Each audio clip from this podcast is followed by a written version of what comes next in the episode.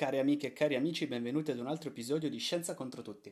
Oggi mi piacerebbe parlare un po' dei guanti, perché ho letto diverse fake news che dicevano che i guanti in realtà agevolavano il contagio, alimentavano il contagio, e mi piacerebbe spendere 2 minuti per dire che tutto ciò è assolutamente falso. Spieghiamo innanzitutto a cosa servono i guanti. I guanti servono chiaramente a proteggere le mani dal coronavirus.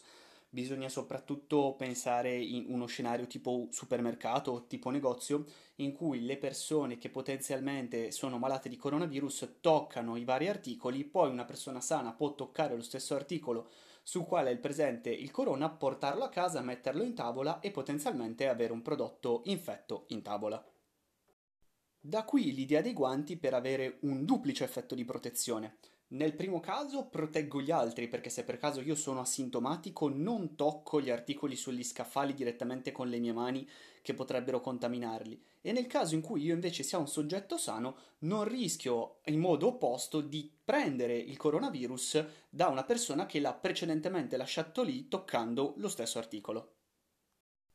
Quindi in uno scenario ipotetico in cui tutti usassero i guanti non si corre il rischio di prendere l'infezione dagli oggetti che troviamo esposti sugli scaffali del supermercato o nei negozi.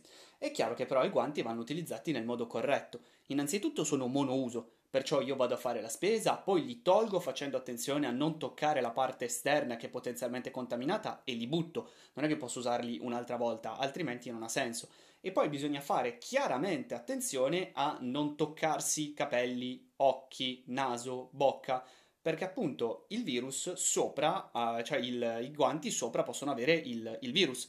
E quindi diciamo che i guanti servono da schermo contro il coronavirus per le nostre mani, ma è chiaro che se noi facciamo le stesse cose che ci vietano di fare con le nostre mani, come appunto portarci le mani alla bocca, i guanti possono diventare un pericolo, ma non è che i guanti in sé siano un pericolo o veicolino di più il contagio, come ho letto su alcuni articoli fakeissimi. E il discorso è che i guanti, se utilizzati nel modo sbagliato, sono fonte di rischio, ma come tutto. Anche un coltello da cucina, se utilizzato nel modo sbagliato, è pericoloso.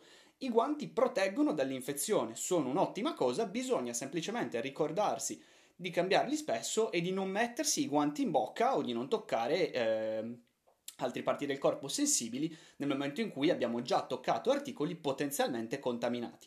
E un'altra cosa a cui bisogna fare molta attenzione è che non si rompano, perché chiaramente se si rompono non servono più a nulla. Nel caso in cui si rompa un guanto, con molta cautela bisogna sfilarlo e cambiarlo, e a quel punto siamo di nuovo in totale sicurezza.